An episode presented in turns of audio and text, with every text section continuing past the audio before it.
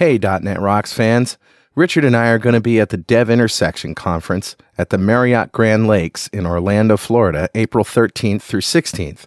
Come see your favorite speakers Scott Guthrie, Scott Hanselman, John Papa, Billy Hollis, Brian Noyes, Dan Wahlin, Todd Anglin, Tim Huckaby, Michele Bustamante, Miguel Castro, Juval Lowy, Kathleen Dollard, and many more. Go to devintersection.com to register now. You'll save 200 bucks if you register on or before February 24th, $100 if you register between February 25th and March 31st, and you can save an additional 50 bucks by specifying .NET Rocks is how you heard about the conference. More details at devintersection.com. We'll see you in April. .NET Rocks episode 945 with guest Michele Leroux Bustamante. Recorded live Wednesday, January 22nd, 2014.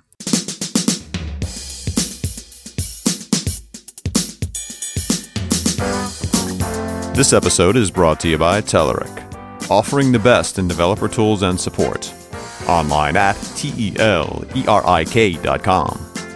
And by Franklins.net, makers of GesturePak, a powerful gesture recording and recognition system for Microsoft Kinect for Windows developers. Details at gesturepak.com. And now, here are Carl and Richard. Hey, Seattle! It's .NET Rocks! Wow.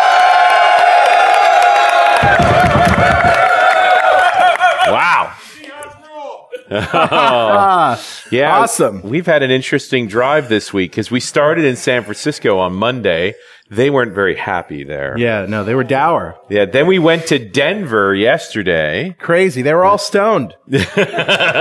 all of them. They were pretty excited about the Super Bowl. Yeah. And now it's uh, now it's Seattle. I feel the spirit of Jimi Hendrix is in the house. Do Oh, you guys yeah. feel that?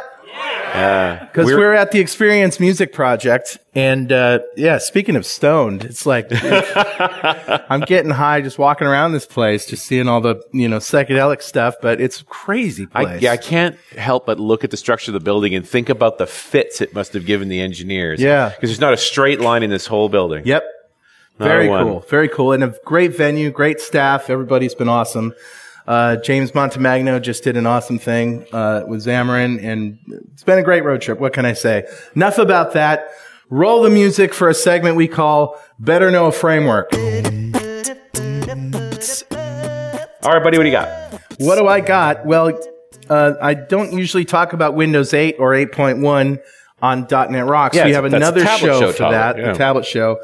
But there's just some news coming out that we can't really ignore. And Oh, you know, yeah? Paul Thurrott sort of leaked uh, some information about the next version of Windows, Windows 9. Yeah, think, let's call it rumor. All right, it's rumor. Okay. Yeah. But there have been some confirm there has been a little confirmation now about how the next the, this version this update that's coming out this year of Windows 8.1 is going to make Windows 8 Metro apps and I can say Metro cuz I don't work for Microsoft.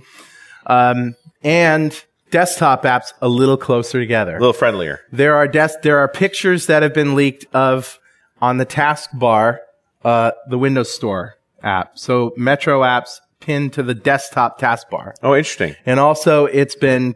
Uh, I don't know if it's been proven. I don't know how the proof is. I haven't seen it, but the close button in a Metro app. So now Oh. you can get rid of a Metro app. You don't just You swipe like away that? from it.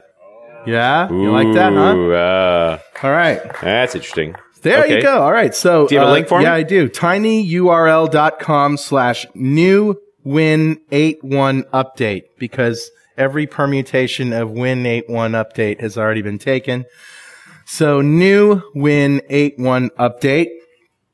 And you can see uh, the article about that. And Paul Thurrott and Mary Jo Foley have been following this story about, you know, the next version of Windows and what it's Sure. I mean, this, this, Gonna this is going to affect all of us. But here's the, and we usually talk about this on the tablet show, but here's the, the truth is that, you know, a lot of the, the people that were behind the push for Windows 8, you know, that, that start screen, the whole, um, you know, WinJS and all of that stuff, a lot of those people have moved on. Yeah, it, it seems like the teams are different And certainly Yeah. the dynamics seems to be different. So it's going to be interesting to see what it looks like from a product really, perspective. really going to be interesting to see what happens. So we don't know. We, we, we're, we're not insiders that much. I don't even think people that work at Microsoft know what's going on. So, uh, but, but anyway, there has stuff that's rumored and stuff that's leaked in pictures and things. And Sure. You can see them there. Well, and you can check the links on the show notes and Yep. uh, take a look at what we've learned so far.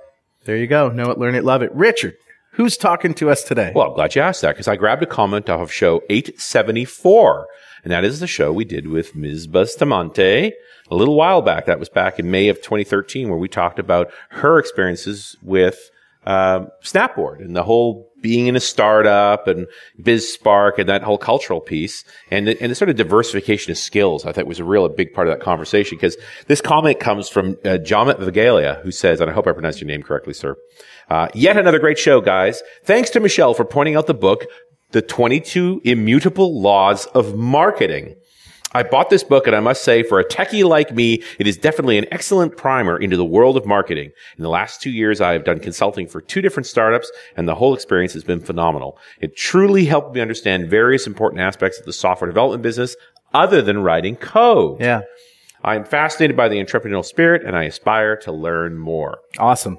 And I thought that was a great part that came out of that show is I think as developers, we're really hung up on it. You know, if I just build this better mousetrap, they will come. Right. And we've learned it doesn't always work that way. Yeah, coding and marketing, two different skills. Yeah. And they need both. Both are valuable. People actually need to need what you're building. Yeah. Yeah. And or they- want it badly. yeah. Yeah.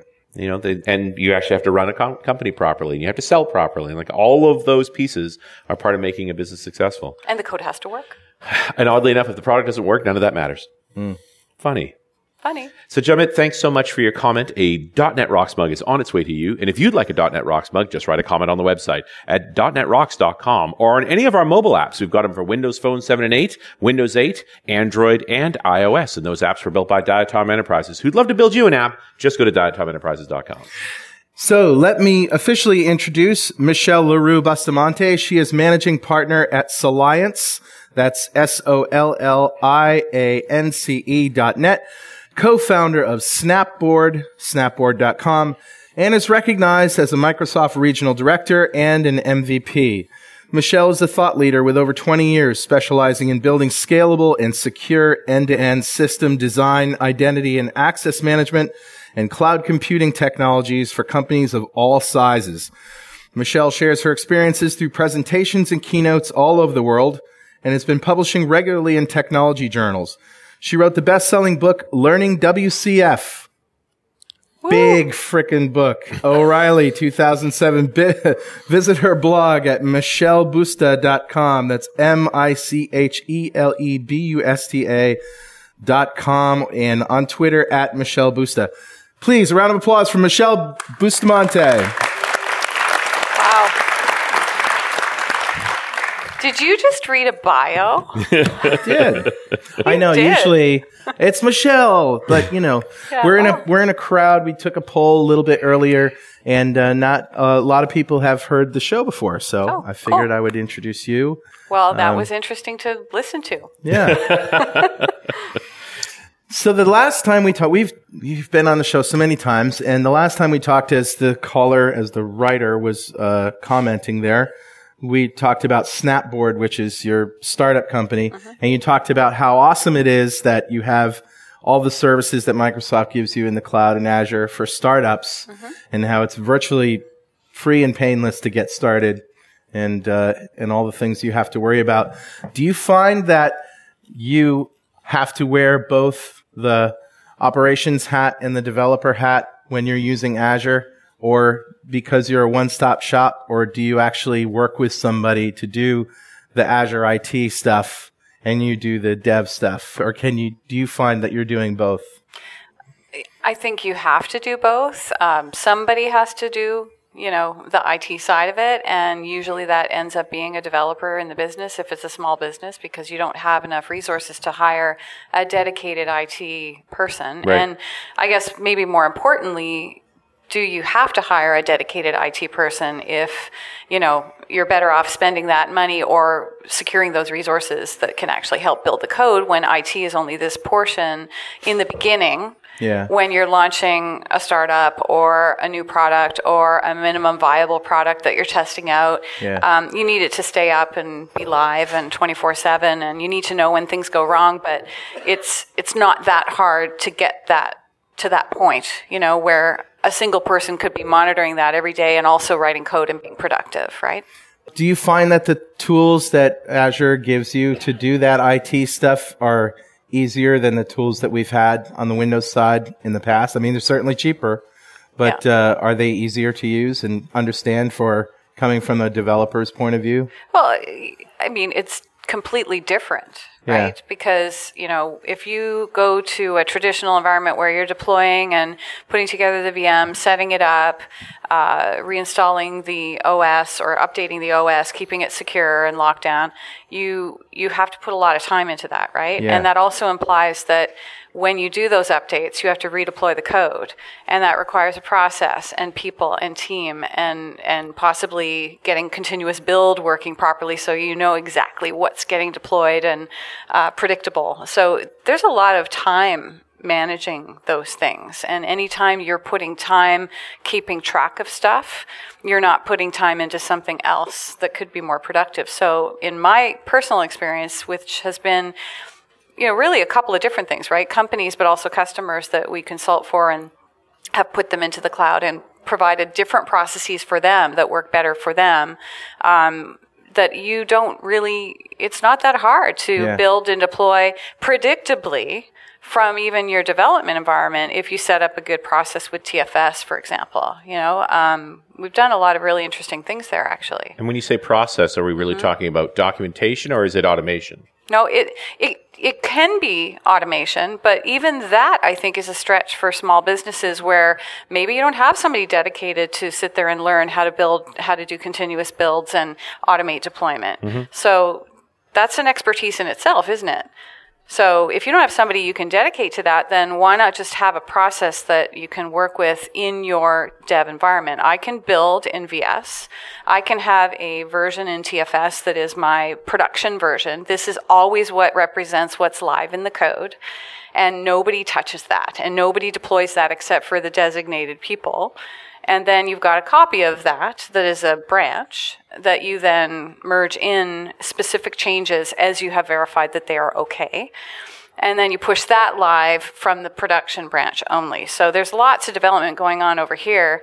And, you know, recently, and I can't take full credit for this because uh, my colleague uh, Zoiner and I, you know, work together on lots of our customers. And he came up with this great process where controlling some of the outsource work. You know, everybody has to check in change sets that mean something together, which makes sense, right? But you have to actually tell people to do that or mm. they won't. So a check in is tied to a feature, and that feature should be able to be deployed in an isolated way or collectively with three change sets, but you could hand pick the change sets that have to go live now. So if I'm going to fix something related to login, and then I'm also fixing some things related to blob storage and streaming or whatever, they're completely isolated files, so I can put them in a separate change set so that we can safely merge just the login fix and not the other stuff, right? And so if you keep this branch ongoing that is, you know, many developers checking in things and then hand pick the stuff to push over, then you always know exactly what's in production and you always know that if you get latest there, do a check-in, verify nothing is different besides what you just merged, and then push that, it becomes extremely reliable and safe. And I, I, I think that works for a lot of small businesses, people that don't have dedicated IT that can do continuous build and set up those automated processes. So we personally. call that no ops then? Because you and Zoiner are basically the. Well, that, I'm just giving Zoiner as an example, yeah, right? yeah. Like Zoiner is is my partner, and and he. but I'm just saying, you, yeah. your small team is doing everything, so you don't have dedicated ops guys.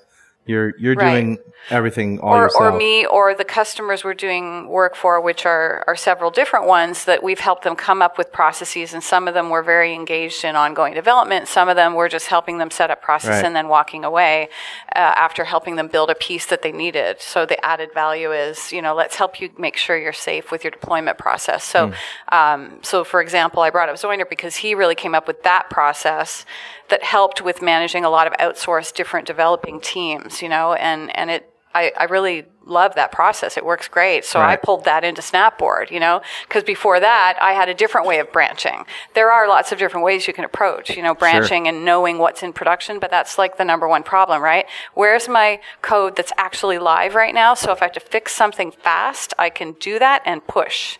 And it's always ready to go, you know, and somebody's got that. So you've never broken the production branch.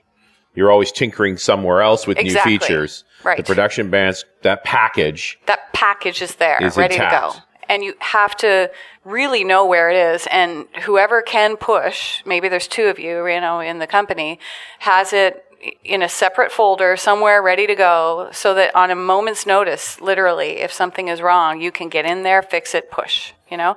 So you've got it. You've got your production package. Yeah. It lives in, and you run that in Azure. That's Yeah. your gold version. Right. Now you've got a bunch of branches for development going on for various features. When those guys actually go to to run it, are they still pushing up to Azure just on a different URL so they can see So how we it works? usually have uh, there's production, of course, Yep. and then there's usually a staging that you can push to production with a swap. That's something we should talk about. Mm. Sure. Yeah. And then we've got a dev branch, which is you know where if you have new stuff, you just constantly push. So if there's five different teams, they can all check in and then there's maybe one or two people that update dev and keep that going and you have to do that because if you're doing single sign-on Right. it's a, pain for a bunch of people to deploy different azure instances and get set up so that the sts trusts you Yeah, uh, sure. which is another and that's why I asked that right? question. It's like, how do these devs stay fast and build stuff that you know is actually going to work in Azure? I would presume you keep Right. deploying to Azure, but then how do You you, do. manage all those different branches deploying into different places without stepping on each other? Well, so you said something interesting there. All these different branches. Right. How many branches does one Right. really need? That's where it if gets- you've got that production branch, Yeah. which is the golden,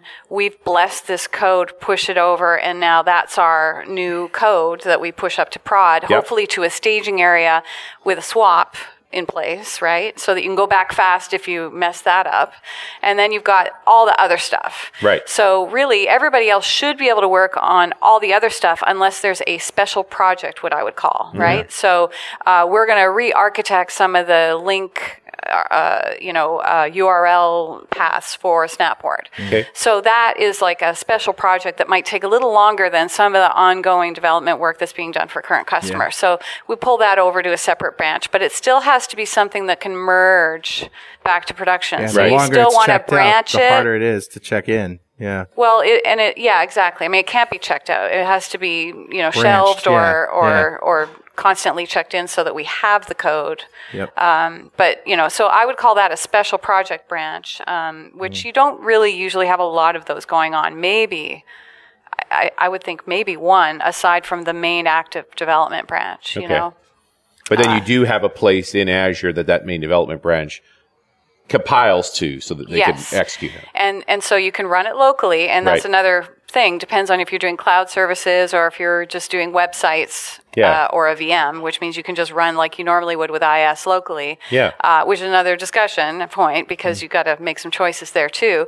But um, presumably you could test locally check in and then there's this ongoing could be continuous build if you have somebody set that up or it could be you know just once a day or when there's something critical we want to get up into the cloud for other people to check it out we push to dev right so dev is a place in the cloud where the ongoing work done by people that is checked in goes Right. and if somebody checks in something that breaks other stuff that's going to go up there. So obviously one has to be careful what you're checking in and, and it's okay in the sense that it's dev, Yeah, it's right? not so we want to see what's not working. But if you're doing demos off that, well, that raises another issue. Sometimes you need a demo area Right. right? Sure. So this is the, you know, blessed dev code and we're not going to, you know, update that Azure location Right. every time people check in. So there's this ongoing, this is latest and greatest. This is the stuff we recently Yeah. blessed that the company can use for demos. Yeah, it's like a beta site. right beta. Uh, yeah, and then I've- I've here's the production now. Right. Yeah. And, I, and I think it's important to keep all, all of these different things s- separate and be aware that Yeah. they all exist, right? Yeah. And I've run into companies where they had behaviors like uh, every feature represented a branch. And so, it, yeah, it got hairy. Yeah. Hmm. Yeah. You know, and, but they wanted to keep those guys. That that was three guys working on a on a feature set, and there were three other guys working on a different feature set, and Right. they did not want to have to talk to each other while they were doing That's called the code is not isolated enough, Yeah. though, right? Because if those things were broken into assemblies that had sort of that concept of features, anything to do with each other. they sh- th- at least the files shouldn't, right? I mean, w- the architecture of the files should not be touching each other, technically speaking. But the other whammy I've run Yeah. into is we were doing our dev locally, and then when you actually push it up to Azure, you ran into things like the authentication model wasn't working correctly. A- The ADFS system had a problem for doing authentication back to the main system, and it worked great in house. Mm-hmm. But as soon as you put it to Azure, a whole bunch of this code you written didn't work. So that's where your staging Well- area comes in, right? Yeah, So you go from dev to staging, you run it through all the tests and, and make sure it's going to work in Azure. and let it age sometimes, right? Yeah. You know, like it's sometimes. I mean, you know, this is probably obvious, but I think sometimes we all need a smack in the face to remember Yeah. that uh, you know your production when you are actually live really should not get updated Yeah. until you're let's call it 100% sure as much as you can. And and that's hard to to be unless you do a lot of little updates which is another sort of learning that you know has gone on at least for for me over the past year and a half. And uh, you know you especially when you have like some number of customers hitting the site like thousands and thousands 10,000 40,000 you don't want to be updating that mm. with like big changes. You want to do lots of little changes frequently so that you can sniff those out. Um, because the- you need to do like full regression otherwise right? Yeah. and full regression doesn't mean just in staging to then production. It means after you push to production you got to smoke test that too with a significant amount if it's a big product a significant amount of touch points to make sure that nothing's broken based on what was deployed so the less you deploy in change the the the better you are equipped to know where should I smoke test you to know it's okay. Swapping uh, between Yeah. production and uh, staging. So when Right. you when you when you go from stage to production, you actually move production back to staging. Is that what you're saying? Right. So, so I started with Azure way back with cloud services. So if you're familiar, there's you know three models, right? There's the VM, which is your classic. I build a machine or Yeah, or very create one. AWS model. Typical, right? Yeah. And then you've got so it's basically IaaS. It's not managed uh, the same way. It's not PaaS. So we've got cloud services, which is where it started. So when Azure came out cloud services, that was what I always used. And one of my favorite features has always been to this day the swap feature because you've got these two VMs and they are isolated. So you're, you know, paying for those slots. Oh well. Um, and you've got a production one and you've got your staging slot always. So whenever you up deploy something new, you can, you know, push it to staging, maybe hit it without the fancy URL, right? The domain. Yep. And then do the swap and then hit it again. But if something went wrong, you can swap back, which is lovely Oh yeah. Uh, that also has its side effects, meaning configuration settings and stuff. Because, like for example, if staging and production is reading from a queue and it's the same queue, guess what's going to happen? Not that mm. I ever found that out the hard way. so, you know, like emails getting processed by one or the other, and sometimes that actually works out okay because they do the same code anyway. Mm. But you know, I regress. But also stuff like man- making sure you manage state properly. Right. So this is a live site, and you swap it. right. The guy who's mid transaction in that swap because he survived as his state carry well, the way that so that's partially what's handled by swap right because Right. what they have is the vm is running and you've got these ip addresses behind the load balancer and then what they do is they essentially switch the pointer at the other location Right. but they do it in a way if you've got redundancy so this is where having multiple instances helps right so if i deploy a single vm for production and i don't have a redundant VM, then I'm in trouble because it's going to at some point, you know, s- spin from here to here and maybe not safely. It'll actually have to spin down after the thread's complete in IIS and then switch over here. So there could, there, there may not be a hiccup in pointing, but it's not going to maybe finish properly processing. Whereas if you have the two, then, you know, they can switch one and then the other, or, you know, I don't know, like, Sure. I guess I hope I'm describing that okay without a diagram. Um, so, so coming back to what swap's doing for you though it's it's essentially letting you have that fallback. So mm-hmm. you want that magic button. Mm-hmm. And we didn't have that with websites until if you saw scott guthrie did a post this week. And we've been sort of waiting with bated breath because we got some customers that do websites and not cloud services which is a whole nother discussion of why i am now okay with that. Whereas in the past i was being pulled away from cloud services and I wasn't happy. And now I see the point, right? There's lots of good reasons to do websites instead, but we're waiting for these features to catch up, you know? And so Swap is a great feature. And it's still got some work to do because you're sharing a VM now.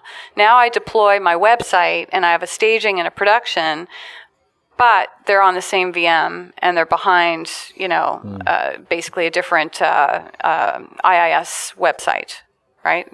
Mm-hmm. So it's it's still using up resources on my VM to have the staging as opposed to this is isolated on another VM.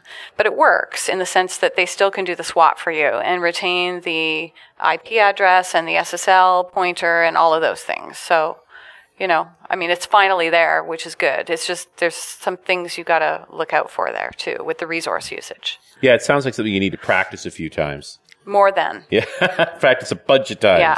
Yeah. Actually, switching production around, doing swaps successfully, like it's, there's everything lots of little details. Everything has to be practiced and that is another thing that in the cloud you know it's nice that all these features there that make management easier but that really everything you do even just turning on a monitor like new relic to collect data on the performance of the system you got to let that age in devel- development and hopefully with lots of people hitting it because you don't know the effect of that when you go to production right, what the overhead if you is. have a lot more people. So that's another thing to be ready to swap back on because what if that messes up? Like everything you do, you don't actually know how it's going to react until you go live, Right. especially because of the number of users that might be hitting the system. I mean, the, the, it's hard to load test really, really thoroughly with Well, the I'm- same dynamic experience that comes from live, go live. I'm, you know? I'm at the point now where like I I, I can't make load tests that are as weird as the humans that use my app. It's true. I'm really trying, but humans are weird. No, it's it's almost impossible. So so what a load test resolves in my view is the obvious failures, right? I mean, you you can do a load test even just on your own machine. I mean, back in the day when we used to have to spin up some sort of console app that hit ran some threads and did some stuff, and you could prove pretty fast when you were maxing out on a WCF service Sure. with like, you know, I or don't when know, you've two done users, something nasty, right? right? You've done some So, nasty coupling. As soon as the number of instances rose, rose above, say one, Right. you had problems. Right. I mean, you Load find test, you find find the really low hanging fruit problems Yeah. super fast when you do those types of load tests. The question I've never been able like to answer live. reliably with load testing is: Will we survive the weekend? right? Like that's the question everybody asks: is is a ver- is version one fast? Is version two faster than version one? Yeah, I could probably answer that with load testing, or at least make it look like it answer to that. But that are we going to get through the weekend with the number of customers and so forth? Can't answer that. No, you can't. The trick is don't deploy on Friday. Actually, I will argue that might not be always the good Like, case. it- it, it depen- depends on the, the What the high usage the, day is. The usage days of the cu- uh, Yeah. one of our customers, their peak is Monday, Right. so it's like never deploy on the weekend. right. Right, mm. because you don't want to find everything out Monday morning. Yeah, deploy So on deploy Wednesday, on so you have a few Thursday or. Friday is better because it starts coming down, and then you have the weekend to see that all that went okay. But you actually have one work day to see that the lower volume is okay. That just too. means you have to go ahead and just come means in on less pissed off people. That's what you're looking That's all I'm for, trying- right? Just trying You to know? minimize the amount of hate I get. it's really hard to to to to go okay so here's another sort of just experience that i think is important and that is if you go live with a startup you've got like no users Yeah. And so ama- and you're going to find out really slowly when you have problems and you're not going to really piss off a lot of people because you know so you might lose those first 10 people if they don't want to come back but you're not with 100,000 people hitting your site. When you've got already 100,000 users or, mm. or anywhere in great number, let's say 10,000 plus, hitting the site actively, many, many concurrent users, 300 plus at a given moment, you, you just simply can't expect to migrate to a new app or a new environment without pissing some people off. Something's going to go wrong. Like Yeah. it's a guarantee. So you got to be ready to fix the the problem fast in order and be responsive and be ready to deploy fixes and have that whole setup I'm talking about because you you're going to piss somebody off. Something's not going to be right. There, you're going to hit something that wasn't regression test properly, somehow wasn't found, and you just have to be ready for it. You know? I'm incredibly anti rollback. I always want to roll forward. Like you say, Right. fix, fast. Fix fast. Don't go back to the previous version. Right. Be quick to make the repair and roll forward. Roll forward. Right. Right. Okay. Yeah. Hey, Richard, you know what time it is? Must be that happy time again. That's right. It's time to swap a very intelligent discussion with a few moments of moronic ineptitude. Nice. What do you think? How will you do this? We're going to that obviously by not telling a good joke. It didn't seem that bad, but okay. All right. Well, uh, we're it's time to give away a Telerik DevCraft Complete Collection to one lucky member of the .NET Rocks fan club. Nice. But before I tell you who it is, let me tell you that this episode's brought to you by Telerik Icenium, which lets you develop, test, and publish iOS and Android apps from a single code base using only HTML5 and JavaScript, all from within Visual Studio. And so what you can do is you can use their comprehensive backend as a service running in the cloud. It has integrated support for Kendo UI and jQuery mobile, as well as integrated testing and deployment capabilities. All this makes Icenium a robust end-to-end mobile app development platform for .NET developers. Telerik Icenium is available on a subscription basis and is now part of the Telerik DevCraft Ultimate Collection. Start a free 30-day trial of Icenium with support at icenium.com slash DNR. That's I-C-E-N-I-U-M dot com slash DNR. And don't forget to thank Telerik for supporting .NET Rocks. Absolutely. So who's our winner, buddy? Today's winner is Paul O'Toole. Congratulations, Give it up Paul. for Paul. Paul just won $2,000 worth of Telerik software. That's just about everything they do in one box, the DevCraft Complete Collection. We give one away on every show. If you don't know what we're talking about, go to .netrocks.com and click on the big Get Free Stuff button, answer a few questions, and join the fan club. We have thousands of members all over the world. You could win too. Every December, we give away $5,000 in technology to one lucky member. We've done it for two years now. Yeah. And Every show we ask our guest, Michele, if you had $5,000 right now to spend mm. on technology, toys, gadgets, technology, development, whatever you like, what would you buy? You know what? I'm ready for an Xbox One, believe it or not. Ooh. Wow. And that's not going to spend all 5000 We can get you No. 10 of them. So, we well, get you a really nice whole lot of mums. Yeah. something to big, view that on. Big stack of games, big yeah, screen I for mean, just that whole thing, uh, video surveillance cameras all over the house, Really? just for fun. I just kind of want it. Wow. I just think it's cool. Yeah. That's I don't odd. know why. Okay. Yeah. But uh, I want to be able to go away on a vacation and go, okay, is somebody feeding the cat or not? Oh, you know, nice. like. put the camera on the cat.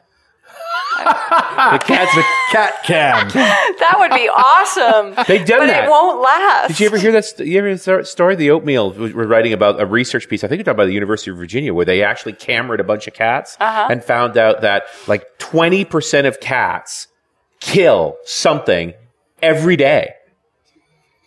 Well, I- I mine know are indoor cats, so I'm wanting to know what those things are. Yeah, The study also found out 100% of cats really don't like wearing cameras. anyway, yeah. It's, There's a lot of this going on. yeah. So the- good. the oatmeal, who's sort not of a big the bell fan of- around the neck, only not. right? right. Yeah. Yeah, the oatmeal's not a big fan of cats, so he's sort of explaining that most cats are homicidal maniacs, and this data collected prove that. But It they're so cute, homicidal maniacs. Yes. All They're right, really well, cute when they're, t- you know, really tiny, like our new cat Tiger that we, we got this big, and now she's this big, and she bites and claws, and Yeah, you not know, cute anymore. Yeah. Yeah. My son seriously goes to school. Like they're going to send a note, note home soon. He's five and he's got scratches all over his face, all over his arms because he, well, he squeezes her. Yeah. And, you know, she doesn't like that.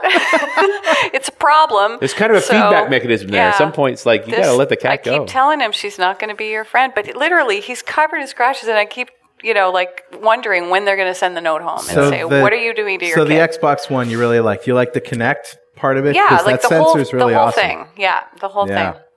I mean, uh, you know, again, it's not five thousand dollars worth, but it's the thing I want next. you can find a way awesome. to spend it. Yeah, for sure. exactly. So you're gonna get JP playing video games? That's that's where we're headed. No, I think we're good with just uh, learning tools. Okay. Yeah, I don't want an addicted game playing child. Ah, he'd be great at Halo. he would. I'm scared. I'm really stay scared. He will never get out of the house child, again. You know, he's already found Lalaloopsy or whatever those cartoons are that we need to now turn off. So, you know. yeah. Teletubbies? What is that? don't- I, I don't even know what Lala that Loopsy. is anymore. I think that was like our generation, isn't it? Like Teletubbies. No, that's that's that's. it's sad modern. that I know the cartoons. I mean, I could list them right now, but then I'd be embarrassed. when my daughter was seven, I was watching Yellow Submarine, and Mm. she came in and stared at the screen, and she sat down next to me and said, "What's this, Daddy?" And I said, "It's kind of like Teletubbies for grown-ups." nice. yeah, it's uh, Paw Patrol. That's his favorite Yeah. now. Paw So, Patrol. That one's my favorite, Mama. All right, let's jump back into DevOps in the cloud, no ops as we call it. What have been some of the biggest learning experiences? I mean, we've been talking about some of these, but some of the biggest learning experiences from having to run your own sort of startup company using using the tools, using Azure. Well, I- Lessons learned. Yeah, I mean, I think some of them, as you said, we've talked about some of that already. Mm-hmm. I mean, you know, probably from the startup side, it's still start slow, right? Try to come up with that minimum viable product, that that piece of the the feature set that you can actually get up there and try it out, you know? Um, and that doesn't have to be any more than a registration page sometimes. Yeah. It's, I mean, it sounds silly, but it's true. Like, will people actually register if they know what this product is going to do with a picture on a page?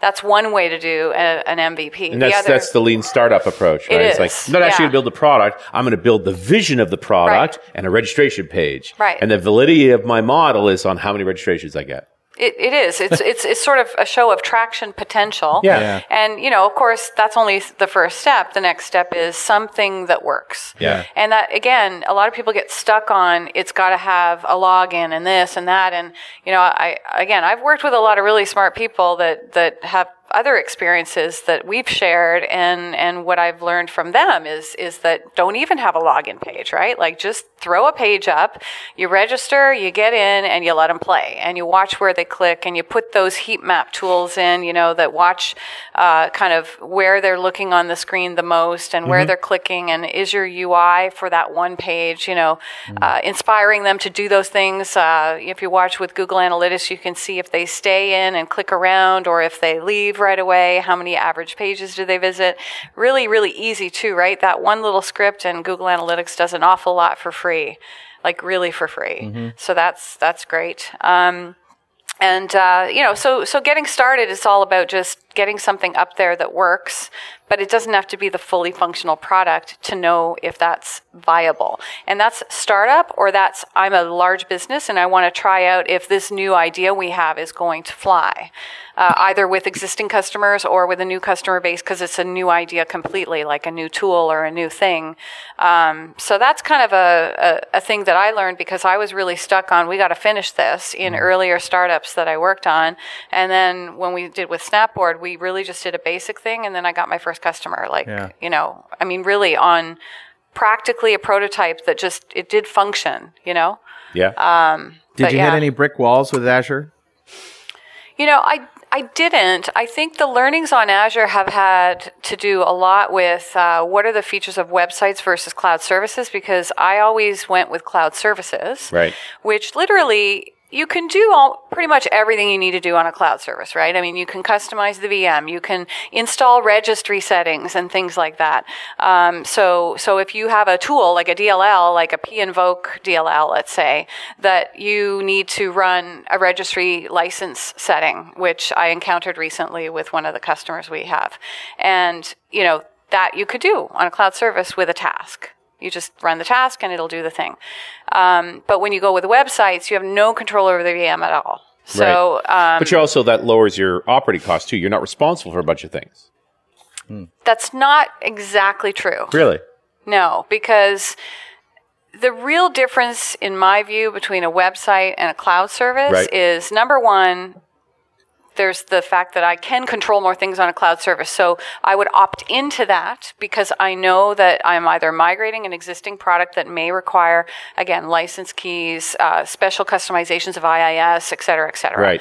but you're also responsible for Um, right. patching and doing the updates to No. iOS. No. No? No, because it's still PaaS. That's not the same as VM. Right. It will auto update the OS. It will update all of those things automatically if you allow it, Right. or you can control when it does it. But you can do that. So actually, it takes that step away. Okay. It's a nice little sweet spot between websites, which is, you know, less control, but it works. Yep. Yeah. As long as you're doing a standard Right. website, nothing too exotic. Yeah. But see, that's changing. And Mm-hmm. this is the argument I've been having for about a year or so with my partners, Brian and, and Zoiner, because initially I was cloud service girl. Zoiner was total fan of websites because he had done a lot of work with Microsoft internally on some customers, you know, before it was even really fully baked and, and knew what was coming more than I did. So Mm-hmm. We would talk about, and then Brian said, I'm in the middle. I'll, I'll do the research because I'm neutral. So, because I had preference, Zoiner had preference. Right. So we did this whole Duke It Out thing at the MVP Summit a year ago or so, uh, where I, I mean, I was like convinced we got to go with cloud services to most of the customers because we don't know what we're going to run into. But there was this long list of, oh, well, SSL's coming and fixed IPs are coming and this and that and the other thing. Okay, fine, let's do websites. And the truth is, as we've needed stuff, websites has come up with the features that we needed. So, you know, he was right. And now I love websites because, in fact, it turns out it's much easier, of course, locally, right? Because with cloud services, the one downside is that you're running in the emulator and it's just slow. I don't, I don't like that part mm-hmm. at all. And they've never made a local version of cloud services. There's never been a Windows Server cloud services package. Yeah, it, it well because it's the emulator Right. and it's just slow. Emulators are always going to be slow. It's always going to be slow. So, so I wish that was the case. Yeah. That would be great because then everything would just run and and Mm. so so with websites you just run the way you would in Visual Studio IIS as usual, but you have to be aware of I push it out there, something might not work Right. Unless you really, really know. So, in fact, with a rather large migration, one one that we worked on, the only thing we really ran into was that one license file that I, I mentioned specifically for that reason. It's you know you run into these DLLs like the only way to use it is if you run a reg setting. Yep. So I had to push that into, you know, a worker role to queue up the jobs that did that thing. Now, Right. the, the good thing about that was it actually was a better architecture, so I didn't feel like slimy making that choice. You didn't make an But ugly design I, to make I that work. I actually didn't, but Yeah. I was worried at first, and then I realized, no, what, you know what, we should be doing that anyway because it's actually an offline job. It's going to churn out some documents and Right. stuff. And it'll so, scale independently. but but that could have been a bad thing. yeah. It just didn't turn out to be a bad thing. Mm. So, So this was not a grand plan on your part. it just wasn't worked part of the plan Okay. initially, exactly, but it kind of came about. So, yeah, little things like that might come up, but otherwise, it's really good. Do you want to take some questions from the audience? Does anybody have a question for Michele? Anyone at all? Yes, sir. Yes, I have a question. How trust, uh, how trustful are you with uh, storing data in Azure? How trustful are you with storing data in Azure? So, there's a couple types of data, right? You've got your storage, blobs, content, and or table storage if you're using that, and or SQL Azure. you know Azure. SQL Azure, or I mean, what if you're using ClearDB? I have some customers is using your ClearDB. trust level the same for all of them? So I, I, I believe it is. I mean, Mm-hmm. uh, the thing that you must do though is back up. So I don't trust Azure to keep all of my Snapboard content or other customers that have really, really important blob data content just because it's triple replicated. it's not even about them keeping it safe. It's about users that delete stuff that you you know they may not have meant to. You need a rollback plan. You know, you Right. got to find something that they blew up, or let's say some new code mangles new content or old content. Yeah. You got to have a backup. So I do have a backup, you know, sort of strategy around blobs, for example. Uh, you can use AzCopy. That's a good tool that is just sort of brute force. You do it. That would be the Uh, same Azure I worked or with no Robin Azure, though, Shahan right? on that, Right? another MVP. Uh, Right? sorry? That would be the same Azure or no Azure.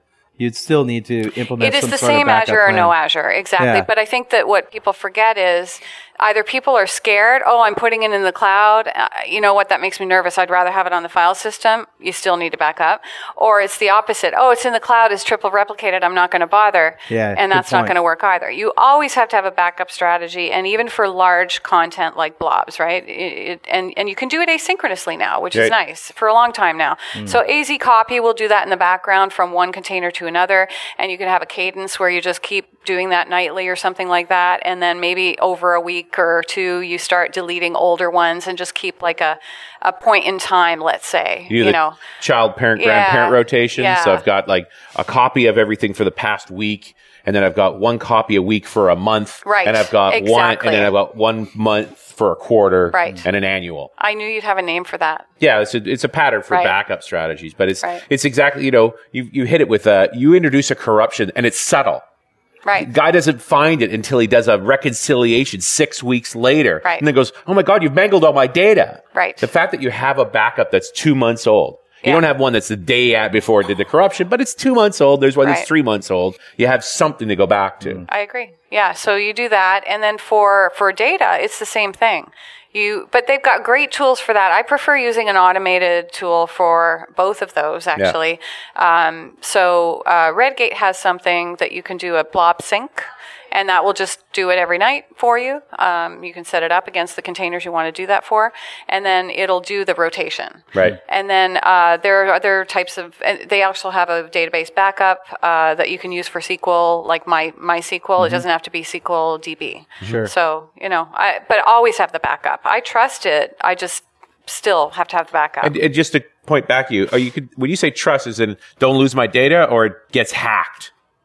Yeah. Both, Okay, so says, don't lose my data is covered with the backups, obviously, and and the get hacked part. I mean, SQL DB actually is pretty strict around IP address uh, access and so on. So, you know, I can't even get into my own data until I go in and like approve my IP, which is pain when you need to get in fast and you've you know moved And locations. just because Yeah. you have your data in your data center doesn't mean it's any more susceptible or less susceptible than Yeah. you know anyone else. So right, it's probably more vulnerable on premise at your company yeah, than I mean, if you were to do that, than it is in the cloud. Yeah, I, had that, I had that conversation with one of my customers who were Yeah. talking about putting it in the big data center that Microsoft has in, in Ireland after seeing uh, the FBI seize a small data center, like it sees a small ISP, where they literally showed up with forklifts and took the servers and took everybody out. It's like, you know, you couldn't do that in Ireland. Those servers are in shipping containers stacked on top of each other. It's like physically moving those things. It needs cranes. Like it's not likely to be able to pull that apart. Anybody else have a question? More questions? Yes, sir. What's your process for deploying uh, like branches? Um, like, do you right click on digital video and publish, or do you have it scripted for, um, I guess, production and for uh, feature branches and? For deployment, Yeah. Question is, what's your process for deploying branches? Visual I think I could answer that if I could borrow those glasses for a minute. Just kidding. Glass on. I know. Yeah. Um, yeah. So so it depends on the customer. So for Snapboard, we're a lean team. So we publish right from Visual Studio, doing that process I talked about before. Production branch, ready to go with a published profile, boom, right? And that's working just fine for us because it's not like we're deploying changes, you know, it's not the cadence of change is not all day, you know, 20 developers, right? It's it's it's got some control around it. So probably once a week or on demand with a feature. Um, and then some customers want continuous build and deployment. So then we usually consult with, you know, somebody like Mark Michaelis or, you know, one of the other guys that focus on that. So I'll bring in somebody for a customer that focuses on continuous build setup that knows how to do it the right way and and then that leaves the customer with a predictable, repeatable pattern. I don't think people I don't want this to come out the wrong way. I don't want to say people shouldn't try to learn those things in house, but that you should try to learn it from somebody that does nothing but that and bring it in house. 'Cause it is a because specialty. it's a specialty. And right. you know, if you spend, you know, a month of one of your people's time and probably they'll still have to learn some of the mistakes that other person has done years of learning on, you know, uh, it just doesn't make sense economically for the business, you know, but always bring the knowledge in and have someone to own it unless you can continue to pay that consultant on a retainer, which sometimes large companies will do that, right? So, Just um, talking about they only you only have so many apps. You only have to get this right so many times. Right. It's, it's like architecture. It's like normally in a in a big in a, a normal typical enterprise, you're going to architect an app a year, maybe two, every other year. Bringing in an architect that does one every month means they look at it very differently. Right. Build, I think building out a continuous deployment infrastructure, something it just doesn't happen that often in most organizations. No, mm. no. I mean, once you have it, you just need to manage it. And I'm a big believer in you know having uh, an expert on hand that you trust, that you've worked with, that you can call like you know for a couple hours, maybe every three, five, six, eight months, when something comes up or goes wrong, or you want to add on to the thing that you did before, um, rather than having team members trying to figure out how to be the number one expert at a thing. You know what I mean? It's just it just makes good business sense Sure. in many areas of what you develop, you know? Another question? Yeah. So it seems like you develop mostly C sharp and using the pass rate. How do you deal with uh, cloud elasticity? So question, you how mean do you like deal with what? uh, autoscale? Yeah. The question was around how to deal with elasticity in the PaaS environment as opposed to IaaS. And so it's actually configurable. Um, you can configure uh, parameters for autoscale, like when memory reaches this, autoscale up by one at a time or by two. Um, and so it will actually add VMs. So as long as you designed your app, which you should anyways, to operate redundantly in the cloud, um, then it shouldn't matter if there's two machines or you know. Do you use autoscale for or Snapboard? I don't need it for Snapboard right now, Right. but that's because we have controlled number of customers. We don't. We haven't opened to the public. We've Right. Hmm. only kept it to our corporate clients that have, you know, come in. And most of the folks I've worked with with Azure Mm-hmm. and, and AWS for that matter, just over provision.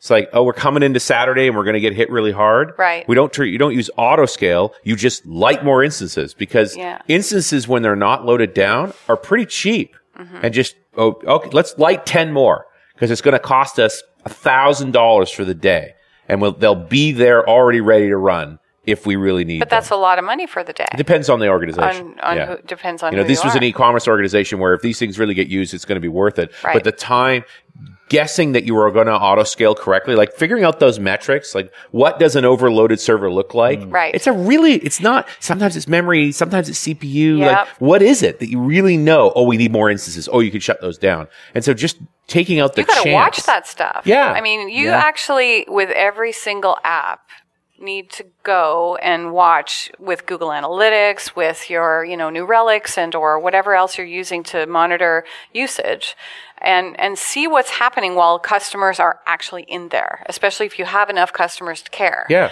and and watch what's happening when we had a medium instance and you know i remember one of our recent customers we over provisioned to go live on purpose Yep. because you know that was safe right Yeah. i mean pay a little extra for the first month to go live when you've got 42000 users hitting mm. the site Yeah. and possibly 800 concurrent for most of the day yeah, Yeah. I'm Yeah, gonna sure. I'm gonna over provision and pay a little extra, and then you sort of start tapering it back and watching and looking at the numbers. But it's really interesting to watch those live events. But really knowing you know, this is the point where the experience gets poor and you want to add an instance to improve the experience. Right, right. Every app is different. right? Like it's really hard to get that right. And Yeah. so much easier to just go throw lots. Right. No. One more true. question. We have time for one more. Yes. I have a question on databases. It's like when you're in a cloud environment with PaaS, it's like it's a lot of uh, error messages that sometimes you get in the sort of premise world that tells you that like prices aren't being updated, application application's running great, your website's running great, but there's a problem. So when you don't have access to log files, how do you it? You mean for Azure DB? Yeah, I'm just trying to say that any type of um, product that you have, you've got a website, and you're relying upon a database Sure. to write Yeah. in a cloud environment, a lot of times you don't have those little things like there was a failure, because the database will keep running. What's it, it- it's, I think it's an awesome question. Yeah. You're, if you're used to running your own databases, you're used to a certain level of instrumentation. You have log files. Yep. And when you're running them in the cloud, you usually don't have those log files. Like, how do you actually instrument a, a database or any part of the app in a way? And so I'm sorry to paraphrase a bit here, Mm-hmm. uh, so that you have some confidence in what's going on. You do have exception handling, however. You have exception handling, which will occur when you're failing to write. I mean, the kinds of things that, that I've seen, you know, maybe recently that are fresh in my mind are connection issues. That's a really common problem when you it have a lot of users. Uh, so that's not a Snapboard problem because we don't have a ton of concurrent users, but it's been other customers with large numbers of people and hitting, say, MySQL and not some of maybe you know uh, let me phrase this. So without a cluster right you can only have with mysql and cleardb so many connections right? And so if you need more then you have to go to a cluster. So that in itself is a decision that has to be made. Um, it's a little bit different with azure db and i'm not a you know uh, let's say a, a dba right? So i don't focus 100% in this area so i'll disclaim it my answer with that. But i would say i'm going to know when something goes wrong because of connections timing out and that's something something that you can see as metrics you know even just in your app when you get the errors. The exceptions will show you that. It'll talk about the pool and and not being able to get something or acquire uh, an item from the pool and so on um, you're going to fail when you try to write when you try to read and you're going to see a lot of those exceptions so if you're using new relic you'll see a ton of this type of exception oh my goodness we have a problem right But over a period of a few seconds. Oh, really fast, exactly, because everybody's using the same database. So it's going to be obvious really fast. And so that's like, got to fix it, otherwise we're down completely. Um, that can happen with login even, right? I mean, I've seen that happen when, when I've seen clustering issues, like where, you know, nobody can log in either because that's a database too. Um, so, and, and it's, it's, you know, the user doesn't know what's going on. They just know I can't log in. Right. We know what's going on because we're seeing the exceptions. So it really does come down to monitoring, which we haven't really talked a lot about here, but that's really probably the most important thing is having data that you can monitor, right? Make sure that you're logging exceptions throughout your app. Uh, I like to tell people to use a central library like a diagnostics helper or log helper or something so that inside that, yeah. And, and actually for database, for sure, retry queue. Yeah. absolutely On, in the cloud, you have to. but carefully Yeah. because even that can kill you if you're doing too many retries That's and right. there's actually a real problem so there's there's sort of a there's a patterns and practices uh, library for that against sql and for MySQL, there's not really anything that matches exactly, so it depends which one you're using database wise. So, Right. but monitoring, logging, having access to that, somebody has to watch those every day and go through the history of errors and warnings, but particularly errors, um, and really, you know, what you want is New Relic, seeing there's been a lot of errors in a short amount of time. Send an email to somebody, an admin, something. Folks, that's about all the time we have time for. That's our show. Big hand for Michele Leroux Bustamante, please. And we'll see you next time on .NET Rocks!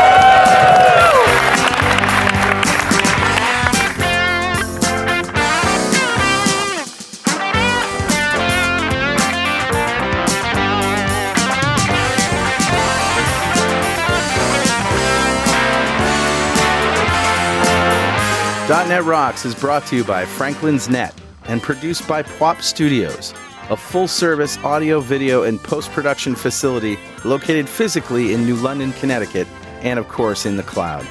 Online at pwop.com. Visit our website at dotnetrocks.com for RSS feeds, downloads, mobile apps, comments, and access to the full archives going back to show number one, recorded in September 2002. And make sure you check out our sponsors, they keep us in business. Now go write some code. See you next time.